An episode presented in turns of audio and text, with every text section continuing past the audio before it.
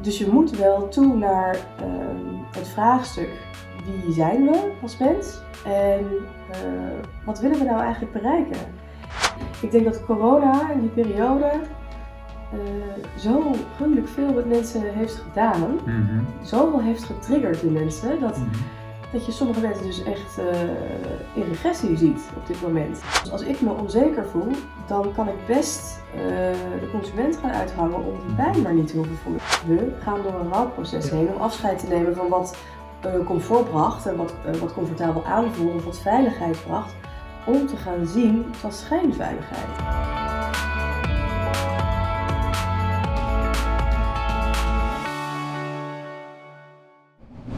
Welkom in een nieuwe aflevering van de Toekomstdenkers podcast. In deze podcast ga ik in gesprek met filosofen, cabaretiers, ondernemers, schrijvers, mensen die anders kijken en mensen die het ook anders doen.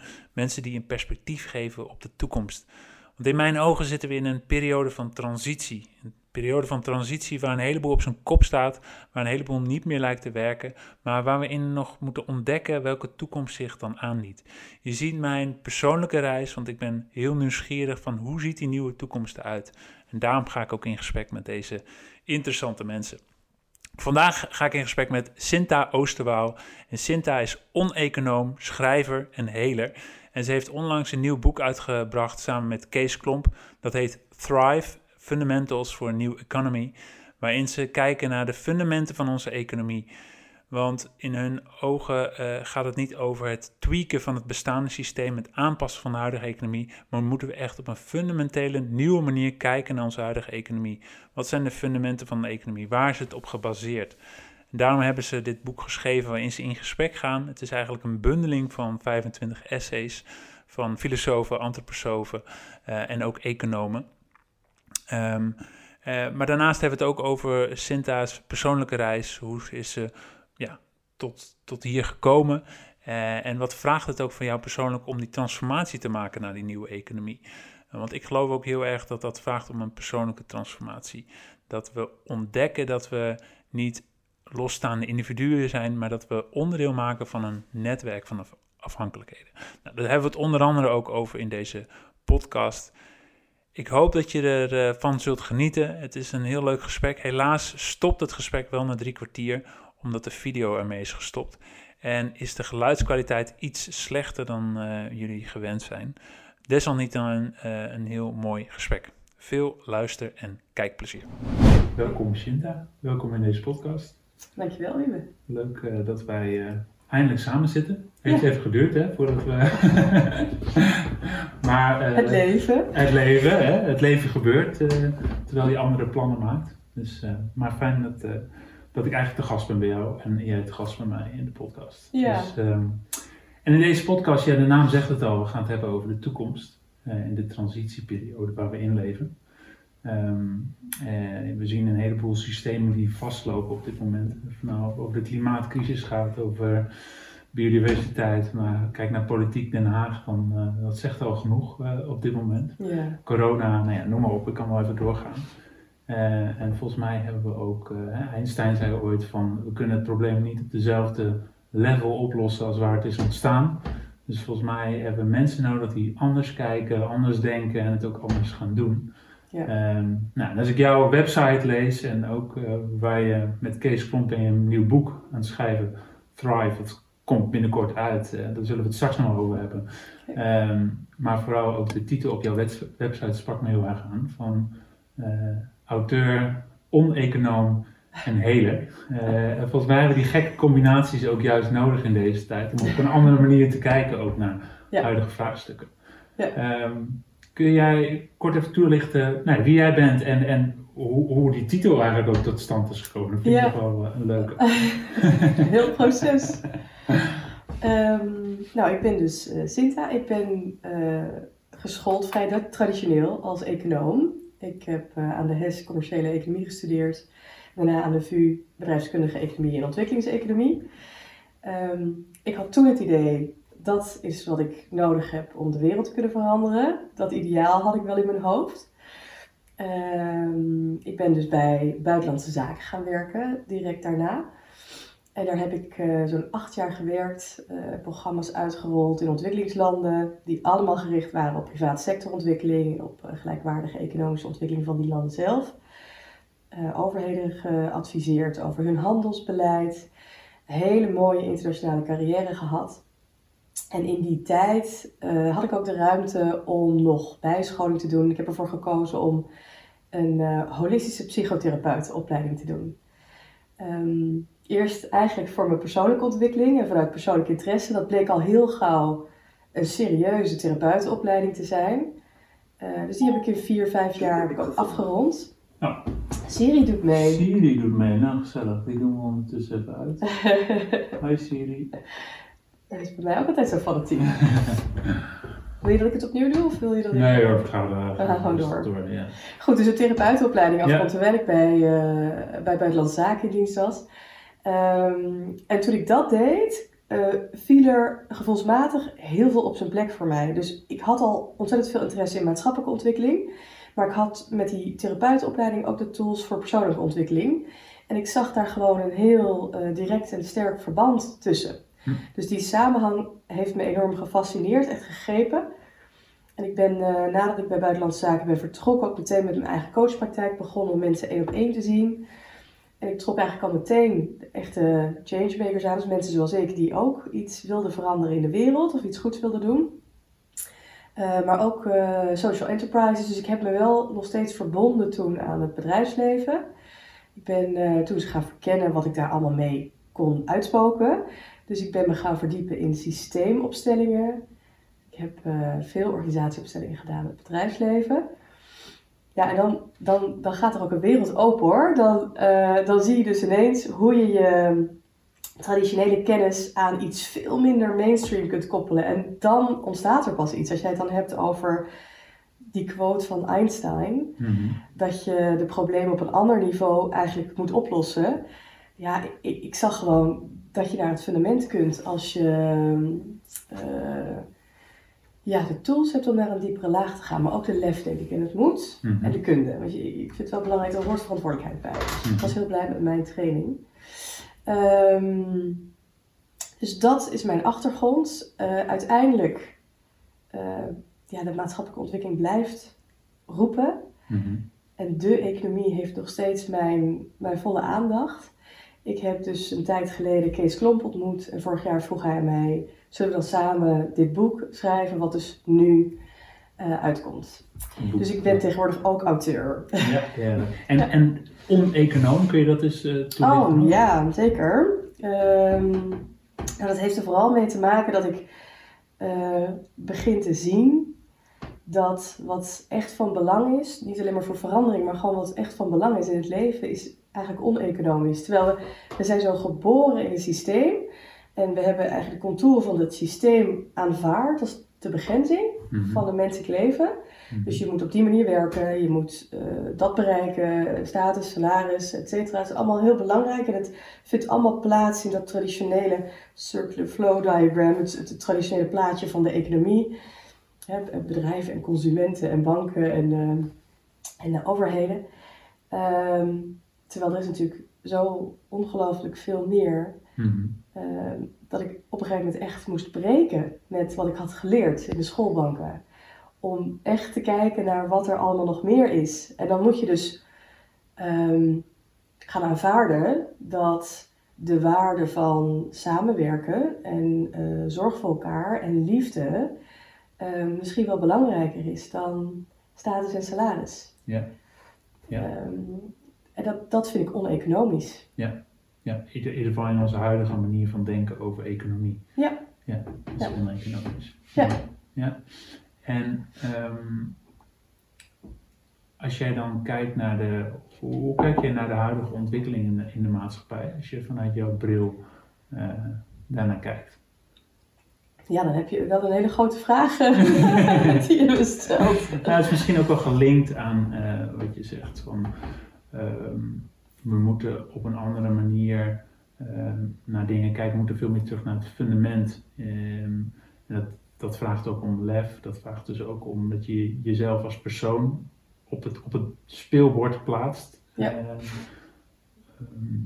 Dus, dus wat vraagt dat van een ieder eigenlijk om ja, die transitie naar een nieuwe economie, nieuwe samenleving, uh, hoe je het ook wil noemen, te maken? Ja, maar volgens mij zeg je net iets heel belangrijks, dat je jezelf op het speelbord plaatst. Ja. Uh, want ik denk dat het ontzettend belangrijk is dat we ons weer opnieuw in relatie brengen tot die buitenwereld.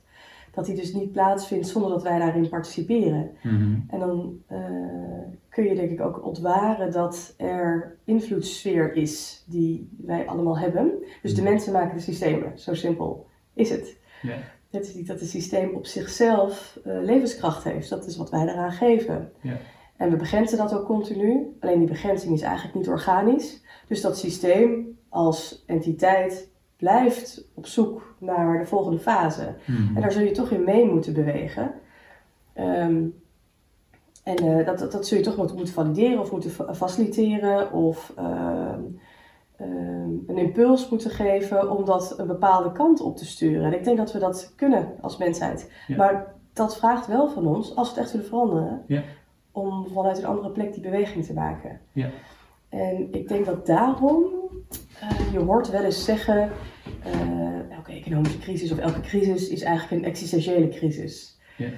Eh, ik denk dat daarom dat, dat, dat dat zo belangrijk is. Dat het gaat over die, ehm, dat existentiële domein, wat vaak buiten beschouwing wordt gelaten, omdat het heel vaak gaat over, en zeker in economische ontwikkeling, gaat over economische reformatie. Dus het is een beetje tweaken aan het bestaande systeem. En dat houdt ook nog eens het bestaande narratief in stand. Ja.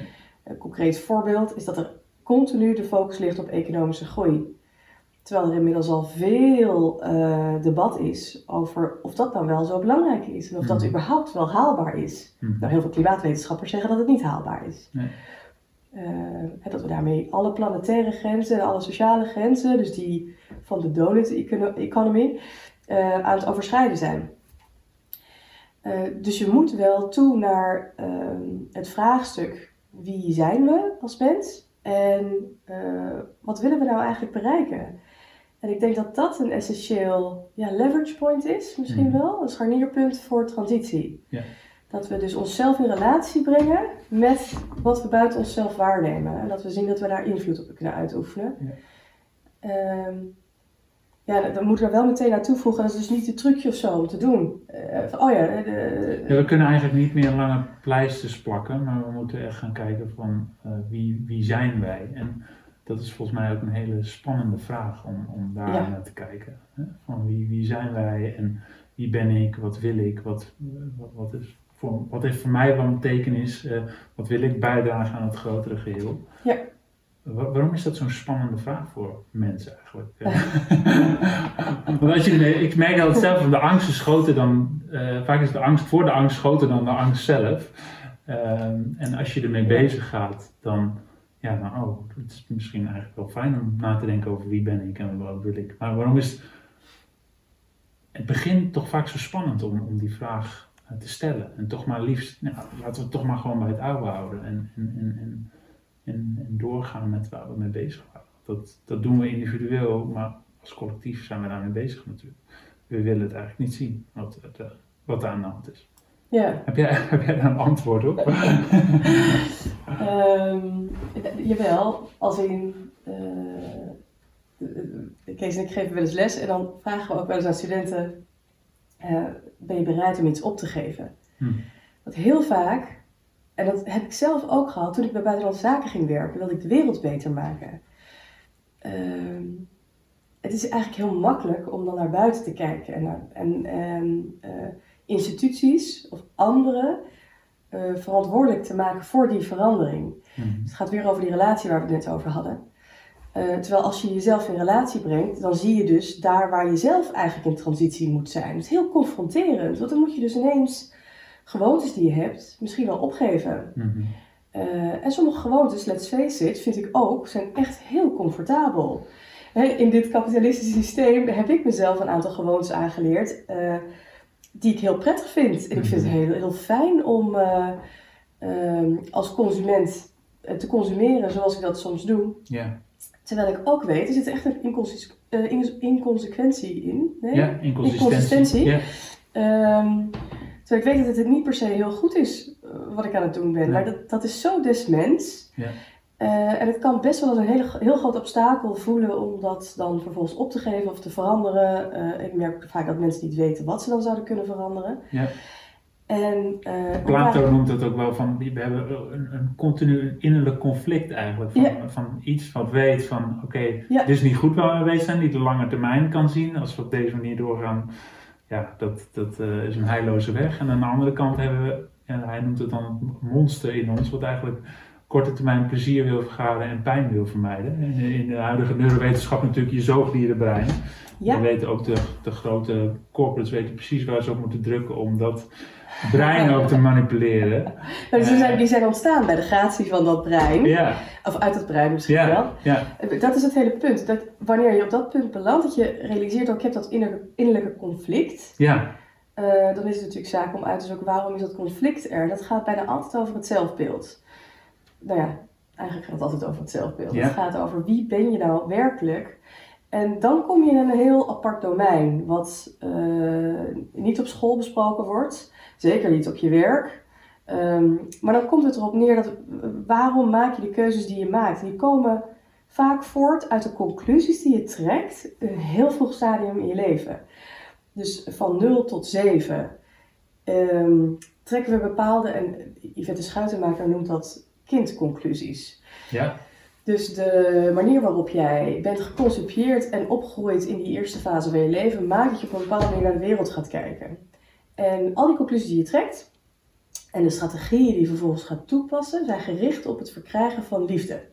Dus het verkrijgen van zorg en liefde om, in om, om te overleven. mhm, Ehm, dus in de essentie zijn we daar altijd naar op zoek.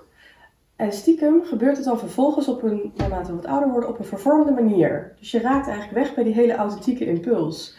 En daarom had ik ook op mijn website het woord heler gezet. Dus een Mhm. beetje een soort van een coming out is dat ook, hè? mhm, Want ik vind therapeut, ehm, ja, soms dekt het de lading niet of Nee. zo. Het is Ehm, altijd tweaken natuurlijk, wat is, wat, waar, waar kom je tot de kern, hè?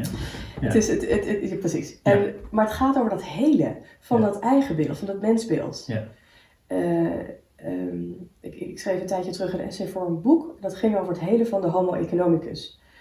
Eh, dus het hele van het gefragmenteerde beeld wat we hebben vanuit ons, van onszelf en waarvanuit wij ook handelen, naar het eh, bewegen naar een veel heler mensbeeld. Waarin je dus kunt zien, oh ja, wacht even. ehm, als ik weer terug kan naar mijn originaliteit, dan maak ik ook veel originele keuzes. Eh, waardoor ik eigenlijk een veel helere wereld kan creëren. Ja. Dat, is, dat is wat mij betreft de essentie. Ja. Dus dat we dat, dat deel van eh, de persoonlijke ontwikkeling moeten gaan toevoegen aan de maatschappelijke ontwikkeling. Ja. Maar dat gaat dus over, gaat heel ver eh, over ehm, het, het mens zijn. En dat, we nog steeds in wording zijn. En dat we een soort van coming-of-age periode eigenlijk zitten. Dus je vroeg me Mhm. net naar die maatschappelijke ontwikkelingen. Mhm. Ik denk dat de mensheid in, in, een, ehm, in een doorgroeifase zit naar een volwassenwordingsproces. Ja, nou, dat was het woord Ah, dat bij mij ook opkwam. Ja. Van, het gaat heel erg over volwassen worden in plaats Ja. van het kind in ons alleen maar aan het eh, Ja. stuur te laten. Dat denk ik wel. En ik hoop het, hè. Dat, dat, dat wil zeggen, ik, ik, ik denk dat corona in die periode eh, zo gruwelijk veel met mensen heeft gedaan. Mhm. Zoveel heeft getriggerd in mensen. Dat, Mhm. dat je sommige mensen dus echt eh, in regressie ziet op dit moment. Naar Mhm. een, eh, een, een kindbewustzijn. En daar vanuit het kindbewustzijn ook keuzes ziet maken. Dus daar moeten we eigenlijk voor zorgen voor die hele grote Ja. groep mensen. Mooi. Ehm, maar sowieso denk ik dat het verstandig is om opnieuw te gaan kijken naar ehm, hoe vindt die menselijke ontwikkeling nou plaats tegen de context van die maatschappelijke ontwikkeling. Ja. Ja. Ja.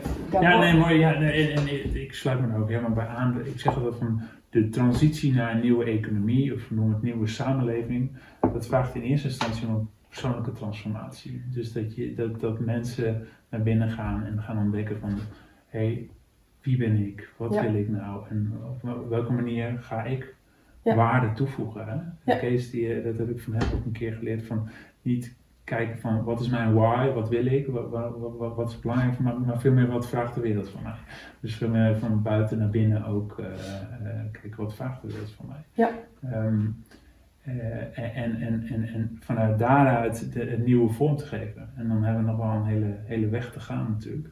maar gelukkig komen er ook wel steeds meer perspectieven van, van nou ja, wat jullie ook aan het doen zijn met het boek schrijven natuurlijk. Ja. Ehm, Thrive, waarin je met, volgens mij niet met economen in gesprek bent gegaan, maar veel meer met antroposofen, filosofen, uh, van uh, wat, wat is een perspectief waar we naartoe kunnen gaan. Ja. Ehm, want dat hebben we wel heel erg ook, ook wel nodig in deze tijd. Aan de ene kant moet je dat perspectief in jezelf ook vinden, maar het is ook fijn om wat inspiratie te krijgen. Van ja, maar hoe dan en waar dan en uh, noem maar op. Uh, ja. Um, en dat uh, is misschien wel een mooi bruggetje ook naar het boek, want jullie hebben het boek Thrive geschreven, dat binnenkort uitkomt. Ja. Kun, kun je daar iets, iets meer over vertellen? Jazeker, heel graag zelfs. Ik, ik was nog even bezig in mijn hoofd met wat jij zei over een nieuwe economie. Gaat eigenlijk ook over hoe opnieuw of nieuw samen te kunnen leven. Of een nieuwe samenleving zijn. Ja.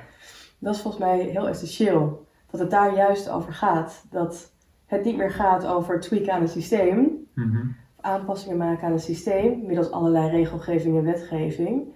En de condities van het bestaande systeem veranderen. Maar dat het gaat over opnieuw, eh, dus het herijken van hoe wil je samenleven. Ja. Ehm, en dat is gewoon een compleet andere vraag. Ja. En dat behelst ook veel meer domeinen. Dan zie je dus eigenlijk dat we gewoon in een veel groter systeem leven dan alleen maar dat economische systeem. Ja. Ehm, en dan zie je dus ook hè, dat wat het, de politiek en het onderwijs, um, alle sociale domeinen, zorg, allemaal voor invloed op elkaar aan het uitoefenen zijn. Nou, daar zeg ik verder helemaal niks nieuws mee. Maar als we consequent dat als uitgangspunt nemen, heb je ook gewoon een compleet ander discours. Ja. Um, en samenleven vind ik ook heel mooi, omdat het ook slaat op een van de mensen die in ons boek aan bod komt, is David Bollier. En die, die schrijft, weet je, de, de, ja, mag ik hem de geestesvader noemen? Weet ik niet. Nee, dat kan niet. Maar hij is wel een groot voorloper um, op het gebied van de commons. En um, hij reikt in ons boek, maar dat doet hij ook in zijn dagelijkse werk, perspectieven aan over hoe je dus volkomen anders met elkaar kunt samenleven. Ja. Buiten de regulatie van de markt. Dat mensen in gemeenschappen voor gemeenschappelijke uh, bronnen, maar ook gewoon überhaupt in gemeenschappen voor elkaar en met elkaar kunnen zorgen mhm. en kunnen voorzien. Mhm. En dat dat dus betekent dat je kijkt naar een hele andere governance, uh, bestuur, bestuurlijke structuur mhm. ehm, en, en, en, sociale cohesie. Ehm, maar dat je ook moet gaan afvragen, oké, eh, de voorzienigheid. Wat heb je echt nodig? En hoe heb je dat nodig? Hoe kan je dat gebruiken? Wie wordt waar verantwoordelijk voor? Welke wet en regelgeving gaan we toepassen die hoort bij onze gemeenschap? Die wel bepaald misschien wordt door uh, bioregionale grenzen. Dus begrensd wordt door een bergketen, ik noem maar even wat. Mhm. Of eh, sociale grenzen of culturele grenzen, hè, die van, van, van, van bepaalde waarden. En dan heb je zo'n ongelooflijk ander uh, canvas. Ja, een hele andere werkelijkheid. Uh. Compleet andere werkelijkheid. Waarbij je ruimte gaat scheppen voor wat is bijvoorbeeld op lokaal uh, niveau van belang. Mm Dus wat, wat gebeurt er in mijn wijk? Mm wat wat kan ik in mijn wijk bijdragen om de samenleving in mijn wijk ook prettiger te maken? Maar wat gebeurt er ook op stadsniveau? Wat gebeurt er ook op landelijk niveau? Je kunt dan ook heus wel op, op, op um, bijvoorbeeld op Europees niveau kijken. dat sluit elkaar allemaal niet uit, maar je krijgt gewoon een compleet andere vraagstelling. Mhm. Nou goed, dat even een uitgebreide... Ja, ja, ik ben nog even getriggerd door wat jij zei over het gaat over anders samenleven. Ja. Ja, het boek Thrive. Um, Thrive is eigenlijk het hoogste goed wat we in de economie zouden zien doen. Dus dat je als mens en wereld tot bloei kunt komen. Dus dat een economie veel meer faciliterend wordt als organisatieprincipes, organisatieprincipes voor een samenleving, dan leidend wordt. Um, in, waarin het nu leidend is. Uh, economische groei bijvoorbeeld. En uh, de toename van die, van die geldstroom en efficiëntie. En um, uh, het reguleren van schaarste. Het, het, gaat, het gaat allemaal uit van bepaalde. Um, overtuigingen? Of, ja, noem het overtuigingen inderdaad. Want dat zijn ze inmiddels wel geworden. Over hoe de realiteit in elkaar steekt. Misschien helemaal niet per se waar zijn. En jullie noemen ook, het gaat ook over een bepaald mensbeeld, wat je net ook noemde. Hè? Ja. Het gaat ook uitgaan van de homo economicus, de berekenende mens, die altijd eh, kijkt wat, wat, wat, wat hij eruit kan halen, zeg maar. Ja. Dat we, als je kijkt naar de fundamenten van Ja. eh, de economie, we zijn veel meer natuurlijk dan die homo economicus. Ja, Ja, nou sterker nog, eh, we zijn iets heel anders dan die homo economicus. anders. Ja, Dat, dat, is, dat is het voor. We hebben drie ehm, leverage points geïdentificeerd in het boek voor die economische transitie. Het gaat dus echt om de transitie op verhaalniveau, dus het meest fundamentele niveau. Eh, Schumacher noem- noemde dat het metaniveau. Eh zodra je accepteert dat, dat economie eigenlijk een metawetenschap is, dus dat het gaat over hoe informeer je een systeem, en dan kun je het hebben over hoe wil je zo'n systeem informeren. Mhm. Ehm, en wat we zien is dat eh, we enerzijds moeten bewegen van het vastzitten in een bepaald narratief met bijbehorende condities naar het vrijzetten van het denken. Dus je moet eigenlijk weer helemaal dekolonialiseren van het denken. Daar, daar, daar moeten we eigenlijk eh, aandacht en tijd aan besteden. Mhm. Ehm, dan hebben we het als tweede leverage point, eh, dus de homo economicus, die eigenlijk een uiterst betrokken tiener is, die boos is en eh, ehm, eh, haar boosheid in actie omzet met heel veel moed en daarmee miljoenen andere tieners, maar ook, ook volwassenen beweegt om iets te gaan doen. Dus Greta natuurlijk. Mhm. Ja, dus van homo economicus, de berekenende mens, de egoïstische, calculerende mens die altijd over de juiste informatie beschikt, naar de meer relationele mens, de mens die zichzelf- echt op het spel zet. Mhm. Dus inzet om die verandering, eh, als pion om die verandering te realiseren. Eh, en dan hebben we als eh, laatste leverage point dat de extractieve natuur van hoe we economische activiteit op dit moment bedrijven, ehm, eh, dat dat een beweging mag maken naar de juiste relatie krijgen met de levende wereld. Dus dat we een economie zouden moeten inrichten op basis van een co-creatie met alle natuurlijke systemen. Hm. In plaats van alleen maar het, eh, het nemen. Het beginnen. Ja. Ja, precies. Het nemen en het weer, eh, weer wegzetten, omzetten in geld. Ja. Ja. Klinkt- heel logisch eigenlijk ook. eh, Ja. Ja. maar totaal niet logisch in onze huidige... Oneconomisch is het, Oneconomisch ja. ja. Dus ehm, ja, want eh, in het boek, met hoeveel eh, mensen hebben jullie gesproken voor het boek? Nou, het heeft, het, het heeft een vorm aangenomen van 24 essays. Ja? Ehm, met mensen, een aantal daarvan zijn wel echt econoom. Ja. En dus Kate Rayward staat erin. Hoewel sommige economen daarvan zeggen het is geen econoom. Eh, maar Catherine Trebek is een econoom. ehm eh, Rutger Hoekstra is econoom. eh, Hans Stegeman is econoom. Eh, er staan ook een aantal filosofen inderdaad in. Charles Eisenstein bijvoorbeeld. Eh, maar Vandana Shiva staat er bijvoorbeeld ook in. Ehm, eh, maar ook Robin Wall Kimmerer die de meeste mensen misschien helemaal niet eens kennen, maar die ons dus vanuit het perspectief van inheemse wijsheid en ecologie juist toelicht hoe zij de economie ziet. Dus een heel ja, mind-expanding Mhm. perspectief eigenlijk. Mhm. Maar het gaat ook over Anloes Spitsman, die schrijft over eh, kosmologie. En hoe je dus de aard van de realiteit en de basis van systemen, als je dat beter kunt doorgronden. Mhm. eh, wat voor effect dat heeft op het eh, vernieuwen van het systeem. Ja, want je ziet altijd in zo'n transitiefase hè, dat, dat heel veel nieuwe initiatieven opbloeien eigenlijk. En ook als het gaat over nieuwe denkwijzen, een nieuwe manier van denken over economie, zie je ook heel veel varianten opkomen. Hè. Je kunt al de betekenis-economie, circulaire economie, well-being economie, brede welvaart. Ja. Dus zo kun je al een heel rijtje noemen natuurlijk van Ja. hoe we een nieuwe economie noemen. En, en eh, deze ehm, mensen hebben natuurlijk ook allemaal verschillende perspectieven erop. Maar zie je een soort van rode draad eh, daarin? Van wat ze, wat ze allemaal zeggen is nou, eh, dit of zo. Waar, waar, waar, waar ze het over eens zijn. Of wat, ehm, welke kant we ook, eh, ook op eh, moeten bewegen. Ja, ik denk dat ehm, ze allemaal zeggen dat er niet één eh, vernieuwend model is, of ook niet één pad naar vernieuwing is, Nee. maar ze lichten net allemaal een andere kant toe. Zo praten ze onderling ook anders over well-being bijvoorbeeld, wat toch wel een, een, een veelgedeeld thema is. Ehm, maar dat is wat ze doen en wat ik er zelf van zou maken als ik moet zeggen, dit is wat hen uh, ja, samenbrengt, Mhm. is met een bepaalde integriteit kijken naar waar die economie nou eigenlijk over moet gaan. Dus ze zijn allemaal heel moedig om te breken met oude principes en die in twijfel te trekken op een hele respectvolle manier en er net iets anders tegenaan te gooien vanuit hun eigen invalshoek en expertise. Ehm, en dat doen ze allemaal met een integriteit. En dat, ik zeg dus, eh, integriteit omdat het voor mij eh, duidelijk werd.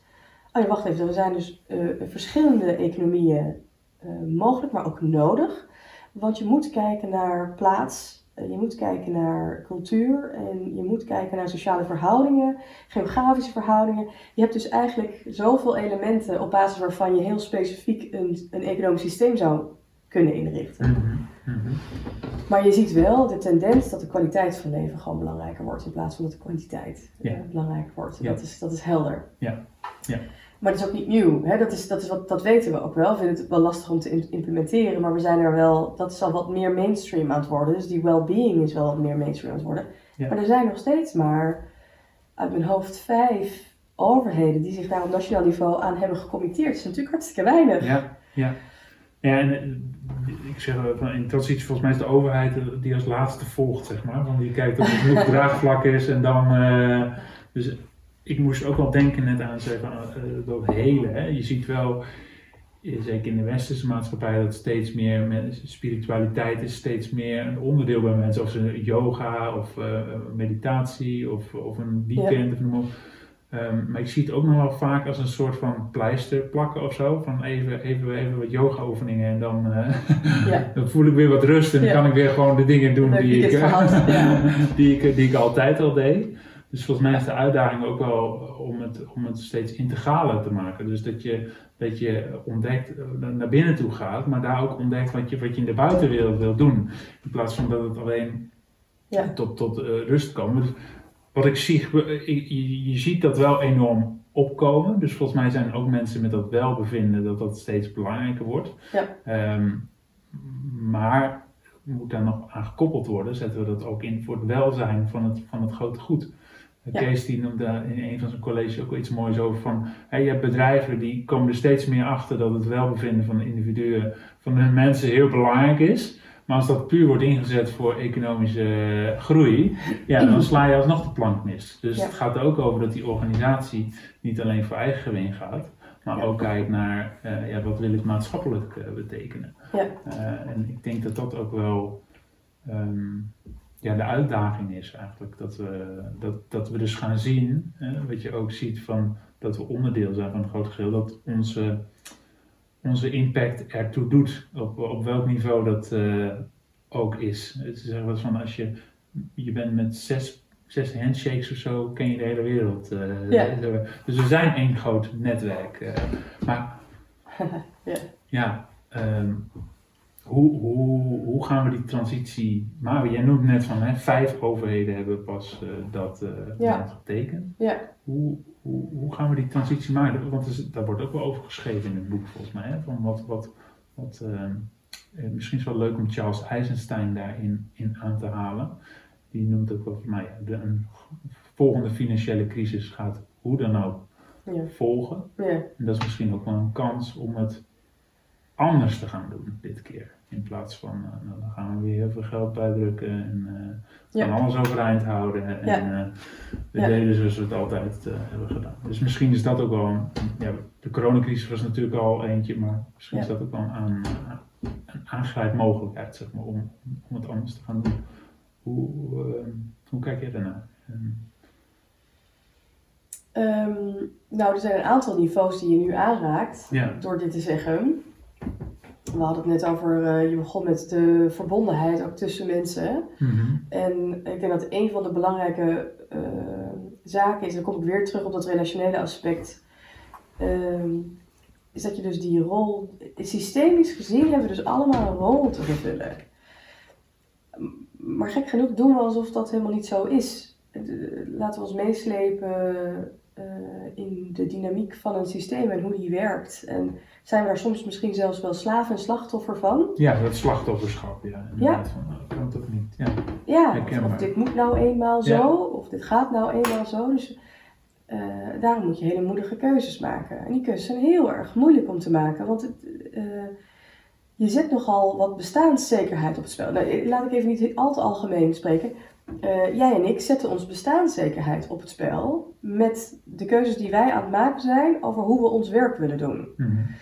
Ehm, en ehm, hè, dus dat betekent dat je niet, eh, zoals zoveel mensen, meedraait in een bepaalde molen en daar bepaalde nou ja, schijnveiligheid mee creëert, waardoor je dus ja, je, je leven het beste zou kunnen leiden. Mhm. Maar dat je dus eh, onafhankelijk meer bent, in je ondernemerschap bijvoorbeeld, door je ondernemerschap op een bepaalde manier in te richten. Maar ook, ehm jij moet ook heel concreet kijken naar wie zijn je klanten. En ehm Ja. dat zijn niet de meest mainstream klanten. En het is ook niet gezegd dat daar de, de grootste geldstromen zijn. Of, Nee. Eh, Mijn ervaring is wel- dat als je die call eenmaal volgt, dat je ook niet meer terug kan. Zeg maar. Dat is, Exact, dat is het. Joseph Campbell heeft de, de, de Hero's Journey eh, beschreven. ja, ja, heel mooi. Ja. Ja, je, je kunt op een gegeven moment niet meer terug. Nee. Hè, het is gewoon een reis waar je op gaat. En je gaat langs allerlei ontzettende ingewikkelde eh, trajecten. Dus En- een en traject. Ja, dat is ook heel mooi. Ja, zeker. En je weet ook ergens dat de impact daarmee het grootste is. Maar het is wel zoeken. Ik vind het wel zoeken. Want het boek schrijven bijvoorbeeld met Kees. Dat is niet iets wat direct geld en salaris oplevert. Dus ik heb wel naar manieren moeten vinden. ehm, nou oké, hoe kan ik dan wel in mijn levens, levensonderhoud voorzien? Mhm. Ehm, eh, en hoe kun je een gezin onderhouden? En dat is nog steeds zoeken. En dat is nog steeds heel erg ingewikkeld. En het levert echt geen enkele zekerheid op. Maar je weet en je voelt, dit is mijn werk en ik moet dit dus doen. Dus dan ga je, zoals we dat in eh, het systemisch werk zien, dan ga je je rol vervullen, je plek innemen, je positie eh, innemen. Ja. En dan krijg je ook dat je dus eigenlijk automatisch in relatie komt met die wereld. En dan krijg je waar mensen het wel eens over hebben, die synchroniciteiten. Ja. Dus dat je elkaar ontmoet en dat je elkaar treft en dat er kansen ontstaan. En dat er iets gebeurt waardoor. Ja. En dan gaat er een groter geheel voor je werken. Maar dat is wel, Ja. dat is hoe de aard van de realiteit eigenlijk in elkaar steekt. Ja. Weten de meeste mensen natuurlijk helemaal niet. Of daar zijn we niet dagdagelijks mee bezig. Eh, terwijl dat wel, en dat gaat ook over de ver- verbondenheid waar jij het over had. ehm, ehm, tussen, tussen, tussen iedereen in de wereld zitten inderdaad maar zes andere mensen, zoiets. Ik weet ook niet precies hoe die eh Zoiets. Ja. Ja. gaat. of zeven mensen. Ehm, eh, maar dan, dan, dan ga je ervaren Ja. dat zo'n netwerk in werking Ja. treedt. Ja. Goethe zei dat zo mooi, ehm, hè, dat, je, ehm, eh, dat de voorzienigheid voor je gaat werken als je die keuze maakt. Ja. Ja. Dus die, echte de keuze. Ja, nee, zeker. Ja, en dat is een essentieel onderdeel, denk ik, van hoe zie je dat het anders moet gaan. Hè? Want we kunnen het hebben over hoe meer overheden ehm, een well-being governance eh, moeten optuigen en het eh, beleid moeten richten naar, op eh, well-being. Eh, maar dit is eigenlijk op, op individueel niveau of op menselijk niveau, diep menselijk niveau, de, keu de keuze die we moeten maken. Ja. Sommige mensen zijn heel diep doordrongen van de noodzaak daartoe. Ja. En sommige mensen niet. En die zijn nog in denial eh, over wat de planetaire grenzen nu eigenlijk zijn. En dan denk ik, Ja. nou ja, goed, eh na mij de zonsvloed misschien wel. Ik, weet het niet. Of, en Nou ja, een- ga, ga instaan eigenlijk. Hè? Dus, eh, eh, Ja. ja. Ja, dat is in ieder geval wel wat ik steeds zie als ik... eh, ik geef ook les op de groene afslag aan changemakers. Mensen die echt iets willen betekenen. Mhm. En al best wel een helder beeld hebben van wat ze willen, welke kansen ze willen, maar nog steeds de vraag hebben hoe dan. En dan zie je dus dat het helemaal niet gaat over oplossingen verzinnen. Dat kunnen, dat, dat, dat kunnen ze allemaal wel. Maar dat het echt gaat, hoe ga je de persoonlijke transitie en dat je er helemaal voor gaat staan. Dus Ja. dat je volledig gaat loslaten. Ja. Dat je wilt dat een ander het doet, of dat een overheid het doet, of dat er nieuwe wet en regelgever komt die die verandering inzet. Dat je echt helemaal gaat verinnerlijken wat je uiterlijk veranderd wil zien worden. Ja. En dat is denk ik ook de, het samenspel tussen binnen en buiten. Nou ja, dat, dat komt ook weer bij, bij wat je in het begin zei: van, hè, van, eh, je, je, je moet ook iets loslaten om, Ja. om het nieuwe te stappen. Dus wat, wat, wat heb jij los te laten om die duik te kunnen nemen in het, in het onbekende, is het eigenlijk ook. Ja. Want, want we weten niet waar het naartoe gaat. En durf je die duik te nemen Ja. en, en te vertrouwen dat het zijn weg wel vindt. Hè? Ehm, want eh, ja, op de vraag bijvoorbeeld van ben je optimistisch of pessimistisch over de toekomst, vind altijd een mooi antwoord, ja, ik weet het niet. Uh, het enige wat ik dat is ja. ja, nu kan doen is in ieder geval uh, gaan voor waar ik in geloof. Uh, Maar hoe de wereld over tien jaar uitziet, ik weet het niet. Ik heb er wel een gevoel bij van wat ik, wat, ja, waar ik aan bij wil dragen. En als, als je die weg volgt, ja. ja. dan breng je dat ook op nieuwe paden. Wat je zegt, dan, dan is het één verbonden netwerk. Dus dan, dan je, kent de film misschien wel The Secret, The Law of Attraction. Dat is, uh, maar dat is heel erg gericht op materialisme. Dus de Law of Attraction, van, hè, als je ergens aan denkt, dan trek je dat ook aan. Ja. Als dat puur op materie is gericht, dan werkt het uh, niet zo naar mijn ervaring. Maar als je erin gaat staan en dan gaat voor wat, jou, wat je hier te doen hebt, ja, dan, en je gaat daarover je uitspreken, dan ga je ook de mensen aantrekken die die je aan moet trekken. Dan ga je ook. Met wie je kunt samenwerken. Met wie je kan samenwerken. Dan gaan er nieuwe kansen ontstaan, ja. uh, et cetera, et cetera. Maar het vraagt wel eerst inderdaad de keuze uh, van jou als individu van wat laat je los en hoe stap je eigenlijk buiten die comfortzone in, het, in het onbekende.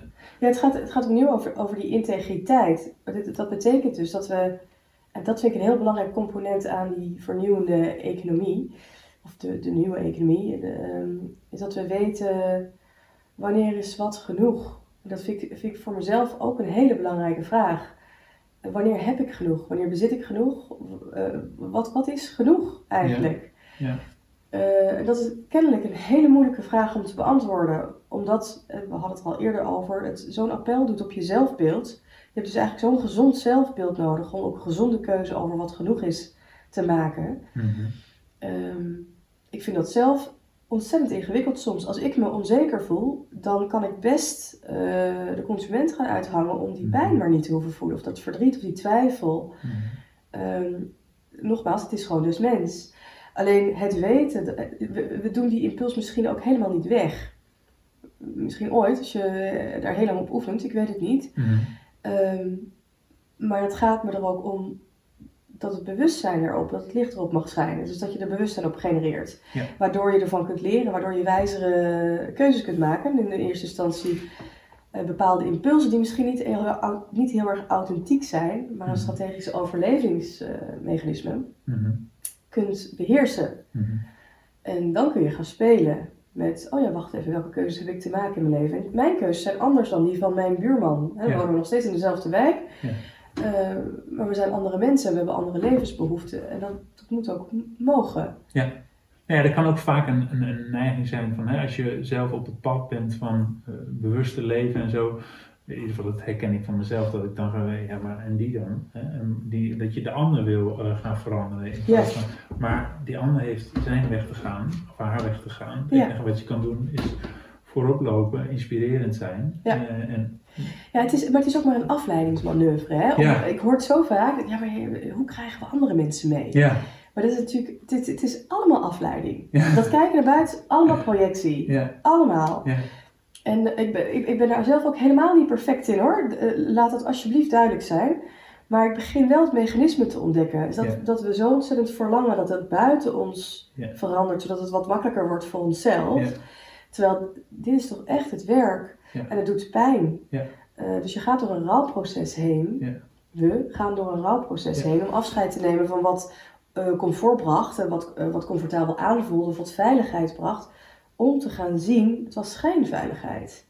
en het is misschien niet per se wat we nodig hebben. Want als ik een beroep kan doen, en dus op dit moment in mijn levensfase, moet ik echt, ben ik heel erg afhankelijk van de mensen om mij heen om er te zijn voor mij en mij te helpen op praktische manieren.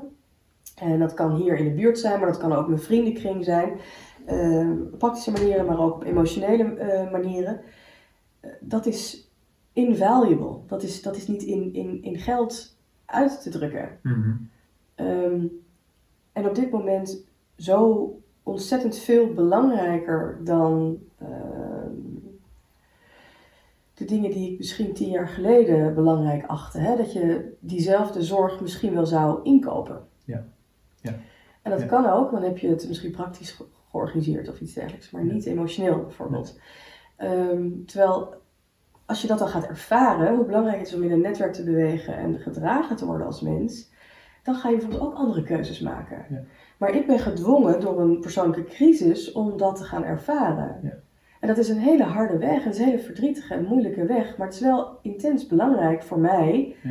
denkende over die nieuwe economie en Ja. pratende over welzijn en gemeenschapszin en samen zorgen voor elkaar, om het te kunnen gaan doorleven en doorvoelen. Nou misschien ook als je die weg gaat, zeg maar, krijg je ook, nou ja, laten we het universum maar noemen, eh, het op je pad gewoon geworpen. Van waar je dan misschien nog eh, eh, wat te leren hebt om het nog beter te gaan snappen of te doorvoelen. Of, eh.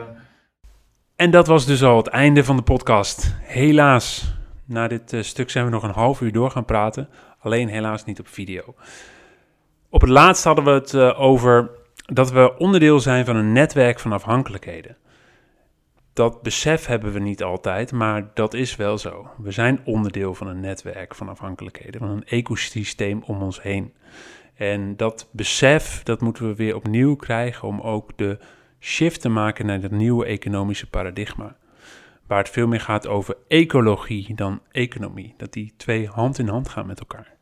En het is vaak voelt het veel comfortabeler om je zekerheid in te kopen. Eh, maar als je met een crisis eh, te maken hebt, zoals Sinta ook in dit verhaal, eh, en je moet terugvallen op je netwerk, ja, dan kom je erachter hoe belangrijk dat is. Ehm, en die transformatie naar die nieuwe economie gaat dus ook heel erg over een persoonlijke transformatie. Het gaat ook over een, een nieuw inzicht, dat we zien dat we onderdeel zijn van zo'n netwerk. En dat we niet afgescheiden individuen zijn die op zichzelf staan. Dat was wel weer opnieuw dat ik dat inzicht heb gekregen, weer op een, op een dieper niveau. Ik hoop dat jij er ook van genoten hebt. Ik heb na eh, de podcast in ieder geval gelijk het boek besteld. Thrive is zeker een aanrader. Ook de boekpresentatie eh, bijgewoond bij eh, Pakhuis de Zwijger, waar een aantal economen ook aan het woord zijn geweest. Kun je ook allemaal terugkijken online. Ik zal de link wel eventjes onderin ehm, de show notes plaatsen. Ehm, als je meer afleveringen wil luisteren van de Toekomstdenkers podcast, kijk ook op eh, toekomstdenkers.nu. Er staan inmiddels negen afleveringen online. En ehm, ik hoop je de volgende keer weer te zien. En voor nu een hele fijne dag.